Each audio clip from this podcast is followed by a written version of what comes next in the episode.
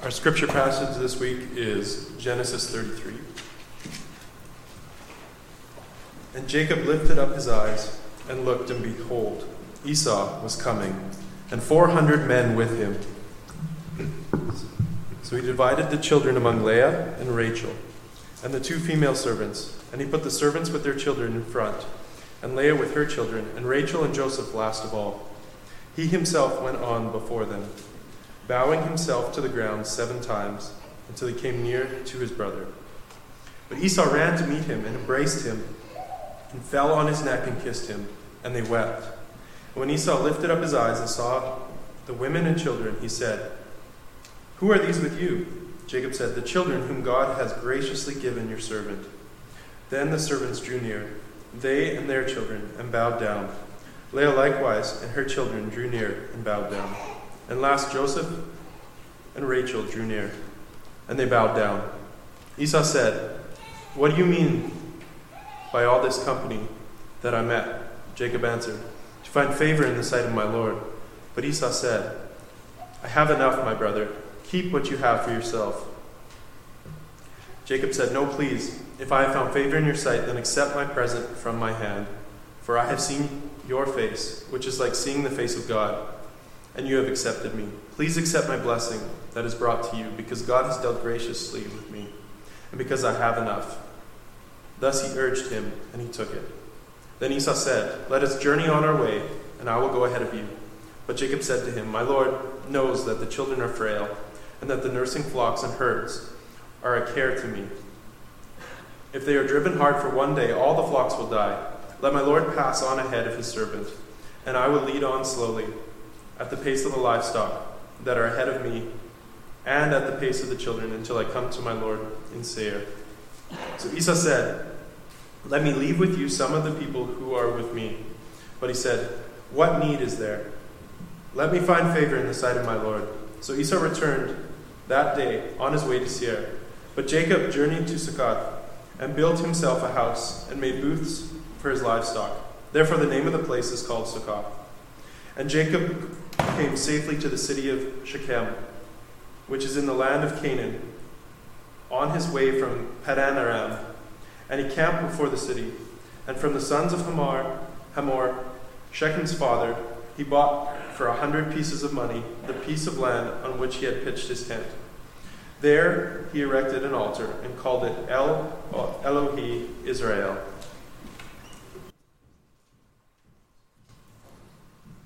Let's pray. Father, we thank you so much for the way in which you've blessed us, especially in Christ Jesus. Lord, I thank you for every heavenly gift that is ours through the perfected work of Jesus, his obedience on our behalf.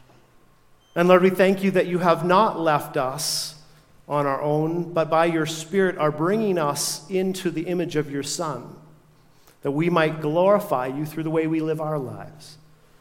And so, Lord, we seek transformation this morning.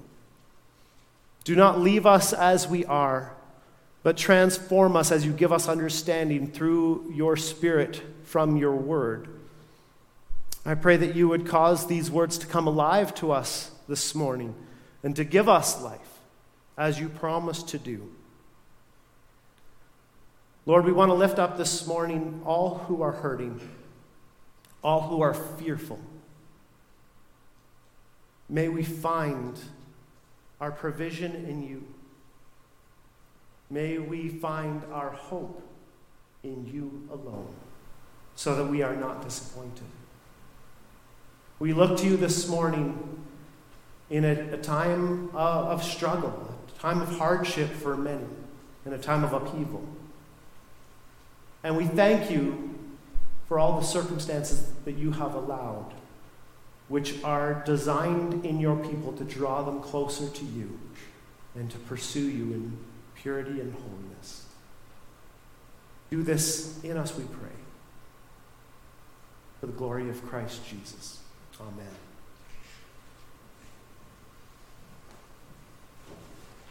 We've been looking at the life of Jacob in Genesis.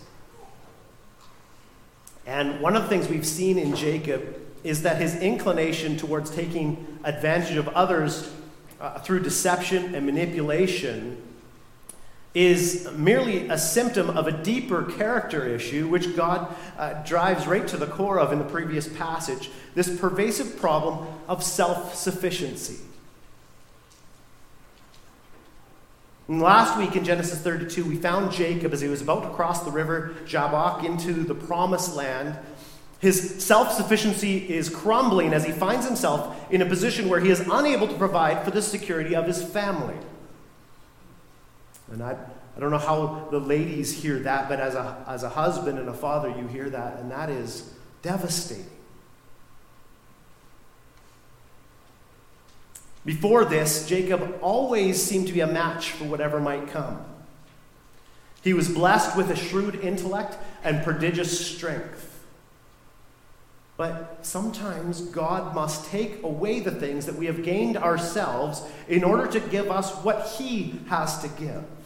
And so God brought Jacob to the end of himself and then broke his strength because the path of faith is ultimately the end of self sufficiency. This is the only way for us to recognize that God is the source of every good thing. Luke 17 33, we must lose ourselves. Speaking of C.S. Lewis this morning, in the Screwtape later, letters, when God, uh, uh C.S. Lewis observes that when God talks of their losing themselves, he means only abandoning the clamor of self will.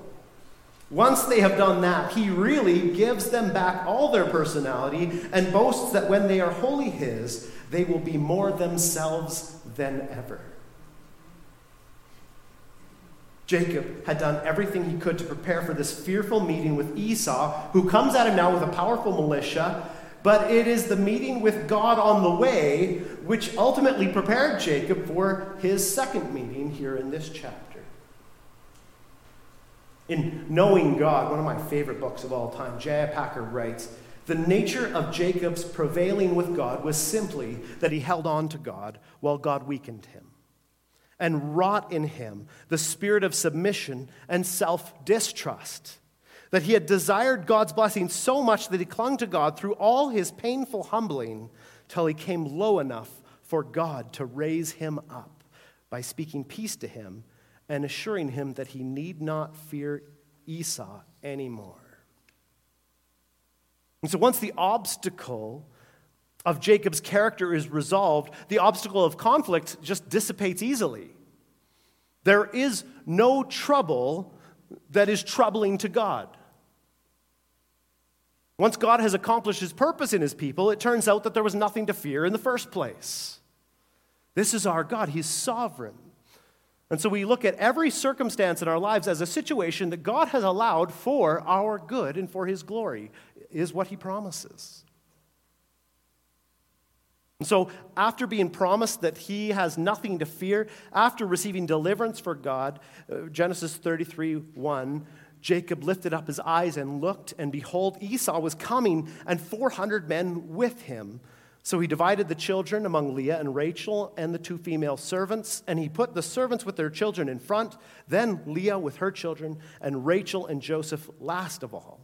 He himself went on before them, bowing himself to the ground seven times until he came near to his brothers. Brother, sorry. But Esau ran to meet him and embraced him and fell on his neck and kissed him, and they wept.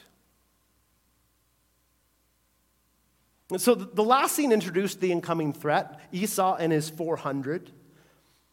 And there, Jacob lined up his possessions and family uh, to best protect what was important to him. First, his own life, that was the most important. And then, secondly, his favorite wife and son. And then he put the, the slave wives and their children out in front, essentially to be killed first followed by the unfavored Leah and her children. And then Rachel and Joseph are tucked into the back where they'd be the safest. Uh, and then the initial plan was that Jacob would stay behind.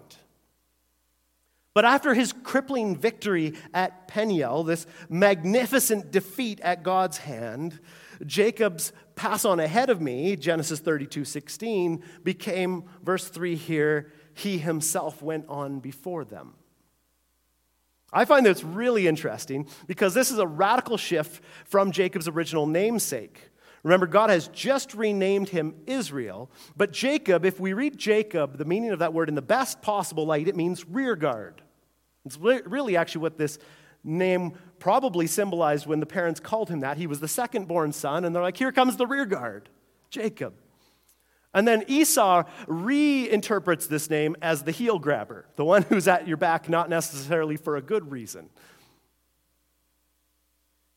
Depending on whether you're someone reliable or not would depend on whether you're the rear guard or uh, you know someone with a knife in your back. And so jacob has this, this radical shift. What a name that meant rear guard he has now become the vanguard. He's out in front as israel for whom and with whom god fights the meaning of this name israel god fights and so he's at the front now it's a, a radical shift.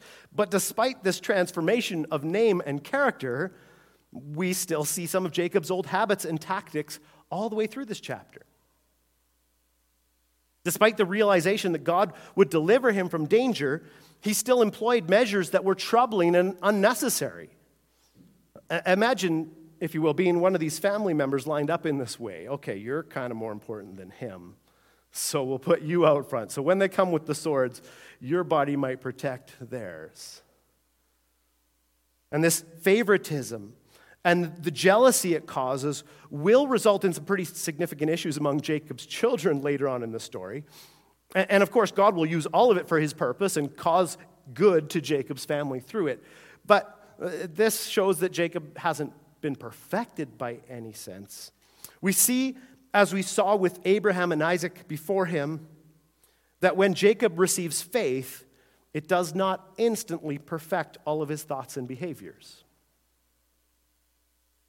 And throughout the, the remainder of this chapter, we are left wondering which parts of Jacob's behaviors here are the result of his God given faith, and which are elements of his former nature still exhibiting themselves when he fails to walk in faith especially at the end of the chapter when Jacob pretends as though he will follow Esau to Seir and then instead heads the, heads the opposite direction. Okay, so we, we see these behaviors of Jacob, and it's hard to work out which ones of these are because God's doing a work in him, which are the, of these are his old behaviors.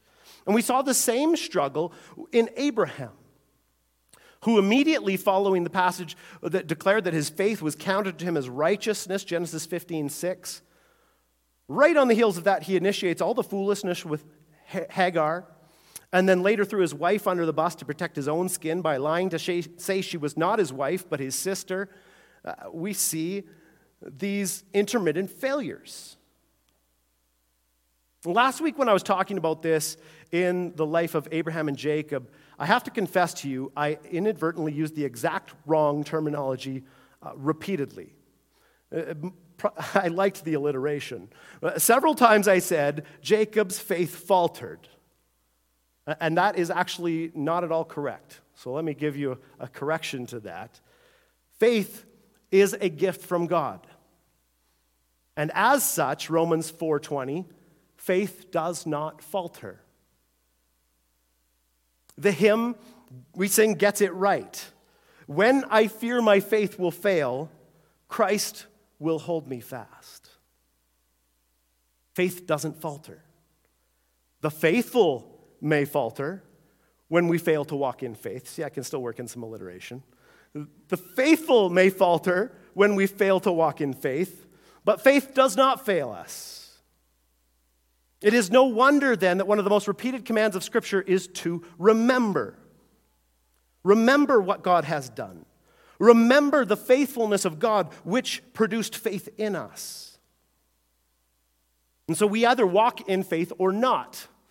But faith is secure. Our faith is, is sturdy because it is the work of God. Faith is not the work of a man, faith is the work of God. Therefore, faith does not falter, but we falter all the time. So, my main point last week was not wrong, but I said it wrong. Forgive me. So Jacob does not perfectly love his family. And then when he finally meets up with Esau, he may not be fully trusting God's protection when he gives up his blessing and grovels before him, bowing seven times, and having his whole family come in waves to bow before him. We can be comforted, though, today when we fail to trust God. Although there are consequences, and God promises to discipline those he loves, we know that we have not derailed God's plan and purpose for our lives.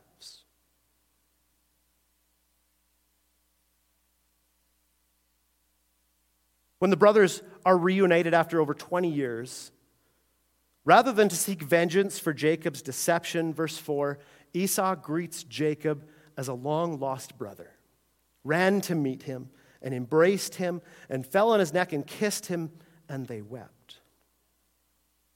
This is the deliverance which God had promised to Jacob, and the reason why Jacob now leads his family into this meeting rather than maintaining the place of safety in the rear guard. And then it continues, verse 5. And when Esau lifted up his eyes and saw the women and children, he said, Who are these with you? And Jacob said, The children whom God has graciously given your servant. Then the servants drew near, they and their children, and bowed down. Leah likewise and her children drew near and bowed down. And at last Joseph and Rachel drew near, and they bowed down. Esau said, What do you mean by all this company that I met? Jacob answered, To find favor in the sight of my Lord. But Esau said, I have enough, my brother. Keep what you have for yourself. Jacob said, No, please. If I have found favor in your sight, then accept my present from my hand, for I have seen your face, which is like seeing the face of God, and you have accepted me. Please accept my blessing that is brought to you, because God has dealt graciously with me, and because I have enough. Thus he urged him, and he took it. So we see Esau greets Jacob as a beloved brother, but and after this, this long separation, but in contrast, Jacob greets Esau as one would a dangerous warlord bearing a grudge. He comes to him bowing and giving magnificent gifts. First, he abases himself seven times as they draw near, verse 3, which was common protocol in the throne rooms of ancient kings, especially with someone that they were displeased with. And, and now he uses the language of a servant addressing their Lord, uh, repeatedly calling Esau Lord, as he brings him a massive tribute of 550 of his herd animals. Much of this seems to reverse everything that God had promised to Jacob. In fact, it seems a, an entire reversal of what was promised to Jacob. Genesis 26, 23, that the older shall serve the younger. And Genesis 27, 29, be, be Lord over your brothers, and may your mother's sons bow down to you. So, what God has spoken over the life of Jacob is now seemed to be inverse. Jacob is bowing to Esau, which is not at all what the prophecy said, and Esau gets the stuff. All this seems like Jacob has given up on the promise of God, but his faith has not faltered, as we will clearly see. Whether it is motivated by fear or faith, or more likely a mixture of both, uh, Jacob attempts to restore to Esau everything that he had tried to take from him in order to appease him. Now, we know this is Jacob's purpose because, quite uncharacteristic, uncharacteristically, he is completely honest about his motives, maybe for the first time in the Bible. And in verse 8, he says that his purpose in this is to find favor in the sight of my Lord. So Jacob has done this to find favor, to appease Esau. By faith, he believed that God would deliver him. But he's not above doing what he can to aid that deliverance. We don't know whether his actions here are pure or motivated by trust that God would provide, or if they were a result of, fear and failure to trust. We, we can't sort out all the variables of Jacob's heart, and it's telling that the author doesn't even try here. He just records what happens. But we can see that a transformation has begun. The fearful is leading from the front. The shrewd and deceitful schemer is replaced with the shrewd and honest diplomat. The desperate man who was willing to do anything at all to get what he desired is here giving it all away. He recognizes that his possessions and prestige are far less valuable than the promise he bears. The new loose grasp with which Jacob holds to the position and the valuables that he sought in, throughout his life up until now is expressed in the parable which Jesus taught in Luke 16 of the shrewd servant who gave away all the temporary wealth he was managing in order to gain lasting favor with those around him. It's a, it's a lengthy parable and not one that I can quickly explain here, but I, I am reminded of a time a few years ago when I was in a fender bender, which could have conceivably been partially my fault. I, I won't waste your time with my excuses. Uh, but I met later with the other driver at Starbucks here in town, and we started talking, and he asked me all about what I did, and I began to tell him what I did and, and to share with him the gospel. And, and he did not repent and believe, but after our chat, I was presented with what I thought was an inconceivably large bill uh, for the, the slightest scratch on his bumper. I, I so desperately want to explain what happened, but I move on. Tiny little scratch. Wasn't really my fault. Courtney and I had very little at this time, but what we had, we knew to be the provision of God. And so I happily paid what was the majority of our monthly income to this man. And when he stood up to leave, I realized that people all around us had been listening intently to our conversation. It is the first time this, anything like this has happened to me.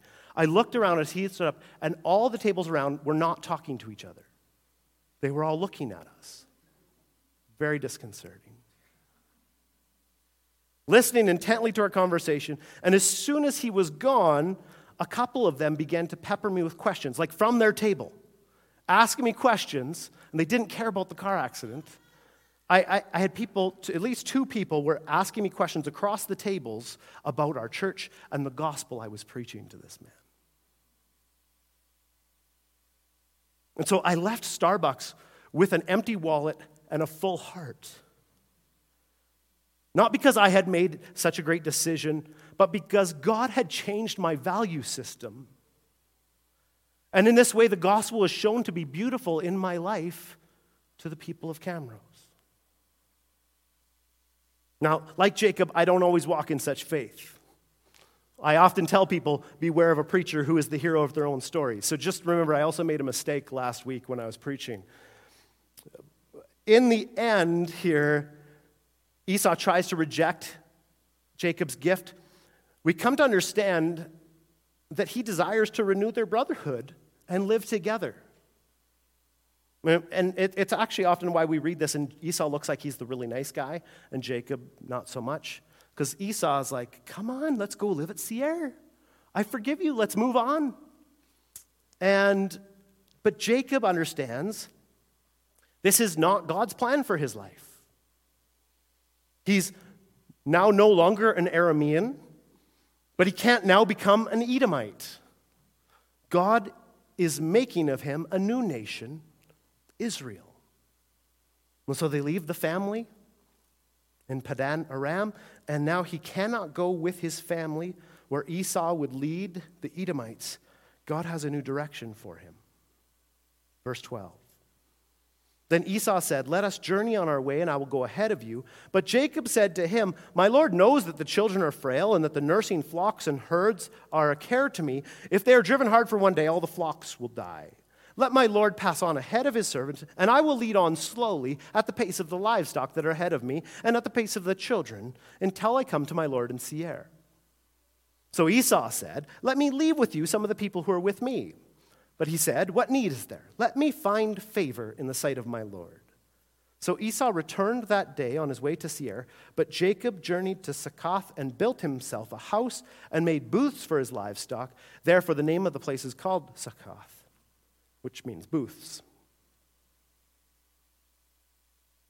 For Jacob to follow Esau into Seir would have been direct disobedience to God and counter to the plan God had revealed for his life thus far. And so Jacob is trying graciously to disengage himself with Esau without offending him. First, by declining Esau's escort, and then by heading in the complete opposite direction once they leave. It seems that Jacob still has some deception in him after all. But it is actually just as likely that Esau understands here that Jacob is politely declining a continuing relationship. So different scholars read this different ways. Is Jacob truly tricking him? He may be. Maybe he's still out of fear. He, he knows he has to go do the right thing, and out of fear, he lies about it. That's absolutely a possibility. It's also possible that Esau gets it. That Jacob's like, oh, let me find favor, let me find favor so that he looks good, but no, I'm not really going to do what you're asking me to do. In chapter 31, Jacob made a covenant of peace with the Aramean Laban. Now he makes peace with his Edomite brother but to dwell with either of them would take him away from his vow and from God's promise. He is heading to Shechem by way of a temporary dwelling in Succoth. Esau, on the other hand, the man who was rejected by God and who despised his birthright, leaves Canaan having no part in the land nor in the eternal kingdom of God. He leaves the scene having been given all the honor, all the titles, the lordly position, and the gifts that he and Jacob had so desperately wanted. But by now, the audience understands that the blessing and promise which Jacob has received is all that matters. Esau leaves with everything. And if you've been following the story of Jacob and Esau, you know that he has nothing. Later, God will remind Israel of his love for them by uh, contrast with his treatment of them with that of Esau's family. In Malachi chapter 1, verse 2. I have loved you, says the Lord. But you say, How have you loved us? Is not Esau Jacob's brother, declares the Lord? Yet I have loved Jacob, but Esau I have hated. I have laid waste to his hill country and left his heritage to the jackals of the desert. If Edom says, We are shattered, but we will rebuild the ruins, the Lord of hosts says, They may build, but I will tear down. And they will be called the wicked country and the people with whom the Lord is angry forever. You, your own eyes shall see this, and you shall say, Great is the Lord beyond the borders of Israel. So Esau has the temporary blessings, the honor, the position, the possessions that Jacob once valued so highly. Spoiler Jacob's family just happens to be heading into uh, a uh, famine and then 400 years of slavery, according to God's own divine decree. But a great reversal awaits them in the culmination of God's kingdom. Esau goes away enriched, but in fact has nothing. Jacob has all that he needs. Verse 18 And Jacob came safely to the city of Shechem, which is in the land of Canaan, on his way from Padan Aram, and he camped before the city. And from the sons of Hamor, Shechem's father, he bought for a hundred pieces of money the piece of land on which he had pitched his tent. There he erected an altar and called it El Elohe Israel, which means the mighty God of Israel. Now, this is Israel's, or Jacob's new name. He is Israel. The nation of Israel will come from him. And so he names this altar a, a, place of worship of the God of Jacob, although it's his new name, the God of Israel. Jacob can hold lightly to all his provisions because he recognizes that he dwells with the provider. When he comes to the end, and this is the place of worship of God, Jacob is saying, I am with God. God dwells with us. God takes his strength, destroying his self sufficiency, so that his name can become Israel. God fights the security of God's people is not in their strength, but that God will go to war for them. So Jacob gives up his wealth in trade for the unlimited and perfect supply of fellowship with God. Jacob gives up his rights to Esau. And in doing so, becomes the family leader God promised he would be all along. Once we know who we are in Christ, once we know what we have received, we are no longer those who are grasping for these things. God defeats the grasping and deception and greed in us, not by slapping our hand repeatedly, but by showing us that we ha- already have so much more in Him. And this, despite his foibles, despite his fa- faltering and failure to walk in faith, Jacob has faith and knows what he has received. Now that God has shown himself trustworthy in all of these things, Jacob becomes now a faithful witness in the land of Canaan, just as and where his grandfather Abraham worshiped. And so God has brought him full circle through all the things that he suffered. The, the faith of Abraham is now the faith of Jacob. The blessing of Abraham is now the blessing of Jacob, just as God promised Abraham that it would continue down through the ages.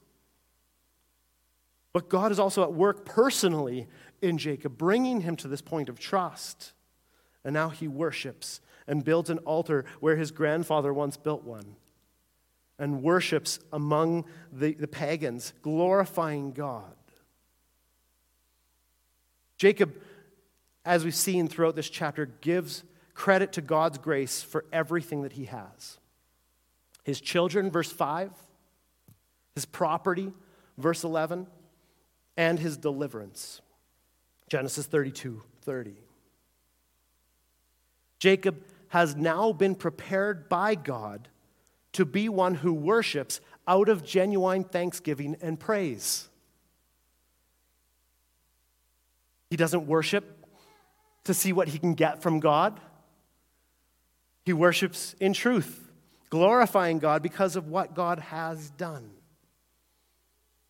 And so Jacob's worship at El Elohe Israel is the fulfillment of God's promise to Jacob and Jacob's vow in response. This is full circle because this is what God had promised, this is what Jacob had vowed, and now this is the, the climax of the Jacob story when he worships here. Turn back uh, with me to Genesis 28. We'll read verses 15, God's promise, and then verses 20 to 22, Jacob's vow. God's promise, verse 15 Behold, I am with you, and I will keep you wherever you go and I will bring you back to this land, for I will not leave you until I have done what I have promised you. And Jacob's vow. Then Jacob made a vow, saying, If God will be with me, and will keep me this way that I go, and will give me bread to eat and clothing to wear, so that I come again to my father's house in peace, then the Lord shall be my God. And this stone which I have set up for a pillar shall be God's house. And of all that you give me, I will give a full tenth to you.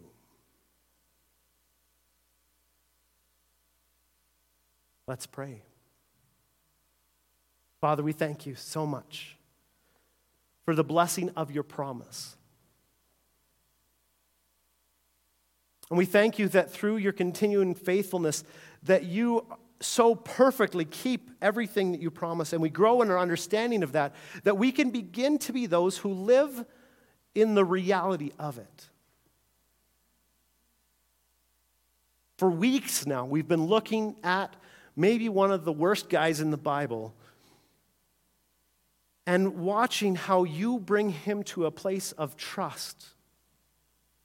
Watching how you bring him from being this deceitful dirtbag into being one who is willing to give up what he has because of his trust in your provision who is willing to lower himself and humble himself before a brother who doesn't deserve it because you have promised his place and position. Do this in us, I pray. Show us who we are in Christ. that we could walk confidently in that without grasping, without fighting, without pushing our way to the front, without trying to have titles or positions of honor. That we could love the way you have loved, having received every good thing from you. Transform us, I pray. Amen.